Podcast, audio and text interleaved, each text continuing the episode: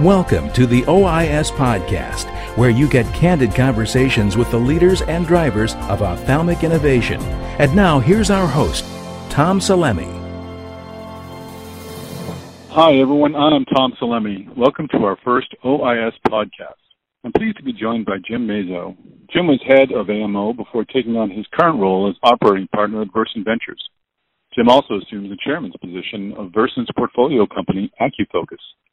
Jim, welcome to the podcast. Thanks for taking the time. The past few years have been difficult for the device sector overall, but as evidenced by the success of the OIS events, ophthalmology has been somewhat of an oasis. Why is that? You know, Tom, I would identify it for three primary reasons. Um, one is demographics.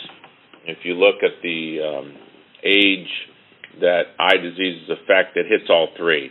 Um, a lot of other um, key healthcare issues don't really hit all the demographics. We obviously have the aging with cataract. We have the baby boomers who are you know affected by presbyopia, and then of course we have the uh, Gen Y, Gen X, uh, starting to get into that age where they're they're challenged in either in contact lens wear or their conditions are looking to did with more refractive challenges. So you have the demographics. Number two we have severe eye diseases today that um, are really affecting the population, and they're they don't have a known cure. Retina, age-related macular degeneration. You have glaucoma. You have dry eye, uh, and you have presbyopia. Four major conditions that really are affecting these pop- the population, um, but without a known cure. And then I'll just go right to the principle. If you talk to your friends, you talk to the family um, w- when you talk about conditions that they're affected by, the one that tends to resonate the most and is the most concerning for them are their eyes. Um, you know, it's not to say that cancer and heart disease are not a top of mind, but when you talk to people, their eyes are just a special organ, and people will really do everything possible to ensure they don't cut corners uh, on the treatment of the eyes. So I would say mm-hmm. demographics terrible eye conditions that are still have not you know met with any type of treatment, and then of just the overall natural tendency to take care of our eyes. Where are we in, in the maturation of ophthalmology technology? I remember writing a decade and a half ago about how VCs were beginning to really center, really concentrate funds on the area. Uh, clearly, it, the industry is well developed; it has clear leaders. But where are we in terms of technology? Are we just beginning to see the introduction and the evolution of new technologies that will really change how eye care is delivered, or is there a long way to go? You know, I would tell you that I don't see us at all in a maturation phase, and it goes back to really how I answered the first question. The reason mm-hmm. is, is that our demographics are changing. Um, you know, we're becoming older. Um, we're, the Gen Y, Gen X is becoming more educated. The baby boomers are starting to move a little, get a little older uh, and so we're we're we're not maturing as an industry. Uh, we still have unmet disease entities, which I just talked about. Age-related macular tremendous amount of energy from a science standpoint being put into that. Um, and then glaucoma, dry eye, presbyopia. But what's also, I think, interesting, and part of your question is that we have traditional companies. We have great companies like Abbott Medical Optics and Alcons and Allergans of the world, but we still foster innovation through the smaller entities, and that's why venture companies like Versant were very um, excited because the small entity can still have a major impact into the large entity and complement what the large entity is doing. So it's a great ecosystem for both large and small because these conditions have not – been treated. Uh, you know, if in, in your traditional cataract surgery, yes. Is there a lot of innovation? There's constant innovation. But when you talk about presbyopia or dry eye, there's a lot of players in there because it's not a known cure today. Mm-hmm. How has this area performed for the venture investors who have been backing these companies for a long time? Have, have they realized returns in their investments in, in some of those companies? Has the ophthalmology sector performed well overall, do you think, for uh, for VCs? Well, I know you know if you take if you start large in your term of venture companies, I think all venture companies have been challenged in medical devices. I think biotech Sure. has really been the where most of the people have spent a lot of time and energy simply because of the size of the market potential. But if you talk to venture groups and you talk to the ones that have been involved in ophthalmology, they continue to be extremely excited. And why is that? Again, large companies do a tremendous job. I ran a large company. We do a tremendous job of, of coming and developing technologies. But our of the R and D, the very little R, most of it's D. And the R has come from these small entities. And Versant, being one of the leaders, if not the leader in the ophthalmic sector when it comes to venture, helps provide some technologies for the larger entities, or in some cases, we've taken the entities and, and allowed it to exist on its own. But Versant is just one of many examples. I mean, you, you can see what's happened with AMO and the purchase of OptiMedica. Um, Mhm. You can see that, you know, there's been other large entities purchasing companies from smaller uh, venture-backed ent- companies. So I would tell you that this system within within venture groups, ophthalmology continues to do well because the disease entities are still not met, and the large companies uh, they're they're spending their their productivity is more in the development stage and then in the research stage. Mm-hmm. And clearly, your your role with Versant, you're an operating partner there. I know you're working CEO and chairman of uh, AcuFocus. You're seems to be quite a departure from your your big company focus. Um, what what specifically drew you from from the the big company world to join a, a smaller company and to work closely with a with a VC like uh, like Versant? Well, thanks. That, that's actually a very interesting question, and it makes me pause to think because there's probably a multiple answers, and Sure. probably could spend all our time on that one. But first off, I would say as operating partner at Versant, which I became the first one, is really my focus is on uh, all of our entities, uh, spending time with the ones where we have some key monumental tasks. You know, besides AcuFocus, uh, another entity I'm spending a lot of time with is executive chair is Neurotech, which is in the retina space, and also involved in a couple other of our entities. So as an operating partner, I get to spend time with the companies is what I like to do, you know, and, and, and so A, it allows me to continue to do what I enjoy, spending time with the companies and spending time with the technologies. Let me start off with what I would tell you that actually is is the similarities between large and small. And I would tell you that there's still two basic components. One, it's still a people business. And no matter if you have thousands or hundreds or tens, people still make a difference. hmm And then you need to have a, a term that Bill Link taught me many, many years ago. You still need to have good science. And so, large companies, small companies, you, you can't get away from uh, the longevity of having good science. I always say in the medical device business, you can sell the first hundred, but number 101, number 102 gets very difficult um, because you need to make sure that there's good science. So, those would be the similarities. Where I'll tell you some of the dissimilarities is you need to fail fast in this uh, smaller entity. But actually, a learning that I would say, if I went, ever went back, which I have no desire to, to go back to a large entity, um, they should fail fast as well. It's one thing I could have done a better job by running AMO. You have the Mhm. luxury of having people, a lot of people, and a lot of money, and so you don't have to fail fast. Small entities have to fail fast because you don't have the luxury of having a lot of people and a lot of money. But there's a lot to say to that. The other one is that in smaller entities, people have to play multiple hats, uh, or wear multiple hats, excuse me. In large companies, you have, you know, you have specialists for specialists. We have a lot of generalists in small companies, which is great because they have to play a bunch of positions. But it is a challenge because you do would like to have that person who really can focus on one part of the business and execute it against that one part. hmm So I would say, to answer your question on overall, um, I don't have any issue with regards to large and small because because it still allows me to do what I love doing, working with companies, helping bring great technologies and developing people, and then having an exit. An exit being either you know an exit being that we've we've made a practice, uh, an ophthalmology or an optometry practice better, or we've made an exit for a company.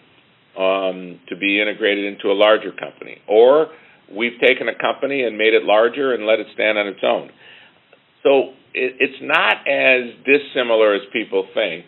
Um, it's just really the complexity and the availability to to address issues. It's a more of a singular focus with a small entity versus that larger focus with a mm-hmm. larger entity. I've, I've always found the immediacy of the smaller companies to be very exciting to be able to act on something more quickly as opposed to old meeting after meeting uh, regarding. Yeah, there there there is a lot to that, and that's why I think if you could have that, I used to call it at AMO an entrepreneurial um, attitude, where you know an entrepreneur worries about paying the light bill and um, you know a lot of things, and uh, an entrepreneurial is they don't have to worry about paying the light bill, but they keep that attitude of failing fast, moving fast, which is what small companies are are built on, and you know, we hear about a lot of the successes, but there's a lot of failures too. Mm-hmm. Um, and you know, and you know, and we've learned from that. And in fact, OIS had a great session, I think, at the last one where we talked about companies that have not succeeded and why. And it was interesting. It, it tied to it, it could probably go to two things: the people component, not the right people aligned with where we needed to be, and the technology just was not there. Um, mm-hmm. And but I could tell you I could say AMO and Alcons and J and J's of the world have the same problem. You know, wrong people in the wrong place, or um, technologies just couldn't meet the requirements of their customer. Jim, I'd like to take a quick break, and we'll be right back to our podcast. OIS is now accepting applications for presenting companies. Share your technology and clinical data with over 800 industry executives, investors, and key opinion leading ophthalmologists. To be considered for the Ophthalmology Innovation Showcase, apply online at www.ois.net forward slash application. Welcome back to the OIS podcast. We have the pleasure today of speaking with Jim Mazzo, who is a past chairman of AdvaMed. Jim, going back to our conversation about startups, uh, do you have any thoughts on whether the medtech investment model itself is broken or how it needs to change?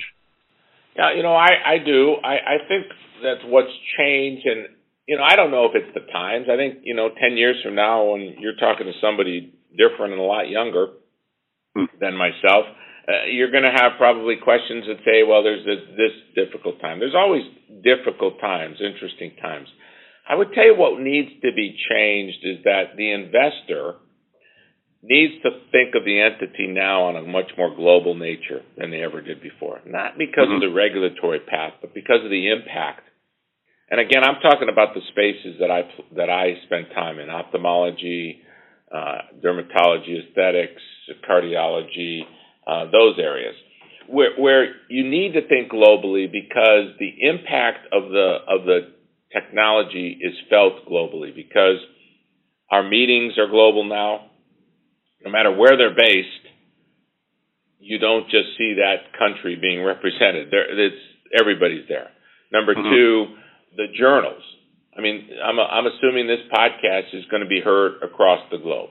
The journals, right. Although they're specialized by regions, they're read by everyone. Their emails. Mm-hmm. I, so I think the globalization needs to be understood more you know, a lot of entities think, well, the utopia is the U.S., and that's great because the market potential is big. I don't disagree. But I would tell you that there's markets that are growing and that you can become very successful. But you have to have the mindset of how to get there, and you have to have goes back to the right people, mm-hmm. and you can't treat every market the same. That's that's got to be a challenge, and that I mean a change because that's a challenge that I would say most investors don't appreciate. They wait for the outcome to come to the U.S. And then they become disgruntled if it doesn't come to the U.S. as quickly. And, and that could be both by regulatory or the product's not ready or whatever the, the issue is. So I think that's fundamental number one. Fundamental number two is that we can no longer believe that by just minor improvements we can introduce a product today. Mm-hmm. Our healthcare um, issues across the globe will not tolerate minor improvements uh, it, because it just can't it can't justify continuing to approve products who are very very similar in nature and have a plethora of them for the doctor to pick. Uh, it just can't afford it. So what we need to do is we need to make sure that we have the discipline now to introduce products. They don't have to be revolutionary, but they can't be so similar to the existing technologies approved because it doesn't do anything to really help the outcomes. And when it doesn't help the outcomes, the governments, the ministries of health are looking very severely at that, and I think that's fair. I think that's very mm-hmm. fair. Um, so when when a, a, venture group gets involved or a private equity group or whoever is in, investing, they need to really be more disciplined on understanding that you're not going to have these minor improvements just come out and do extremely well. I, I, just don't think they're going to get approved. What, one the of the areas. Is, okay. I'm sorry. Go ahead. No, go ahead. Finish your finish your thought. Well, then I would say the the third area that is really becoming more and more is the is the discipline to think that not everything is going to get reimbursed. Mm-hmm. Um, that now we're facing across not just ophthalmology products and segments that the end user, in this case the patient, will pay. Um, that brings a different discipline. Um, you might not sell as many widgets because the size of the market is less but you might be able to have a greater return because your value is maybe increased because you're mm-hmm. selling, you know, uh, the patient pays. Creates a different discipline though, creates a different mindset. Um, and again, these are all changes that are that are upon us. And I would tell you that some comp- some venture groups, and I and I can speak for Versant, have gotten there and understood that and have actually led the way. Some are still challenged by those three entities. Mm-hmm. How is the um, the, the regulatory? I mean, if, if we talk about the FDA a lot at every conference, the FDA comes up. You had a recent experience uh, with um, the KAMRA inlay receiving uh, from the ophthalmic devices panel. Four to five voted against the safety of, of the device, but seven to one voted in favor of its efficacy. It was, it was an odd decision. I understand you need to be careful talking about the FDA, but but what's your your take on the process, and, and what can you say about where uh, where you are with the FDA currently. Well, first off, again, another component which I think you, you didn't mention, which is really the most important component um, in a panel process, and um, or is extremely important, I should say. Is the benefits outweigh the risk, and that and that we mm-hmm. did get a positive uh, a positive vote on, and that that's a key one, a very key one. I'm going to start a little bigger again and kind of delve right into your question. We we didn't get a chance to talk, but you talked about my experience in AdvaMed and, and MDMA, and uh, where we were talking earlier. Um, you know, and I I was chairman of AdvaMed for two years and during some some very interesting times. One of the things that we did during my tenure as chairman was negotiate the MDUFA three, and I would mm-hmm. tell you I think that was really a difficult task, but has been instrumental in what I see now a much more productive FDA, um, much more uh, agreeing to having discussions. Um, so I will have to say that I, I, think the FDA has been a very good partner. I think, uh, you know, under Dr. Shuren and uh, Dr. Eydelman, what we face here in the U.S. and ophthalmics specifically, I've been very pleased in the cooperative discussions, uh, hard but but fair discussions and I think that MDUFA 3 was, was really a key here. Could we all do better? Of course. I mean, I think we as companies own to improve as well as the FDA. But I will tell you that the partnership I've seen has been really key and very, very positive for us. Uh, and we continue to uh, see and hope that we will continue to have that partnership. But I would tell you, when when I was chairing AdvaMed, and obviously I was just the chairman, and all the other people deserve all the credit the negotiation around MDUFA 3 was very difficult. It led to very, very good outcomes, and I think we're all seeing the benefits of those outcomes. Mm-hmm. Interesting.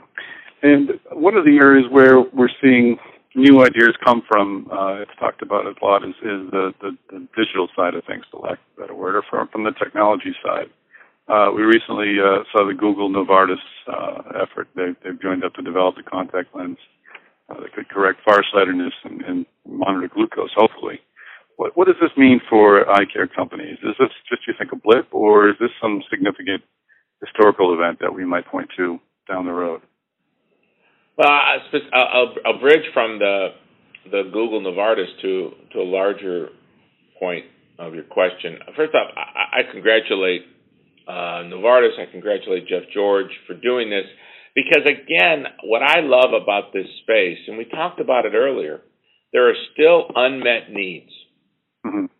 And you know, you, you some people don't naturally automatically think about you know monitoring glucose for the eye. Well, obviously, diabetic retinopathy is one of our biggest issues. Diabetes is the number one issue in the world today for healthcare. Number one spend is diabetes.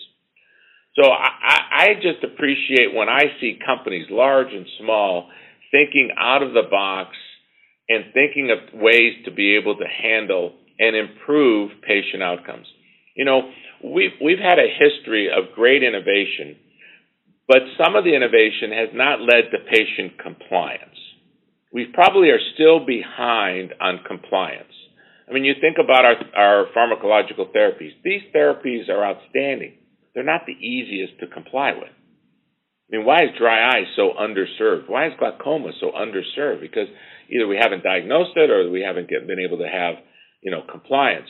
So when we can improve compliance and we can get the patient more involved in his or her management, I love it. So I think you're going to see much more involvement now where you can improve compliance through great therapies.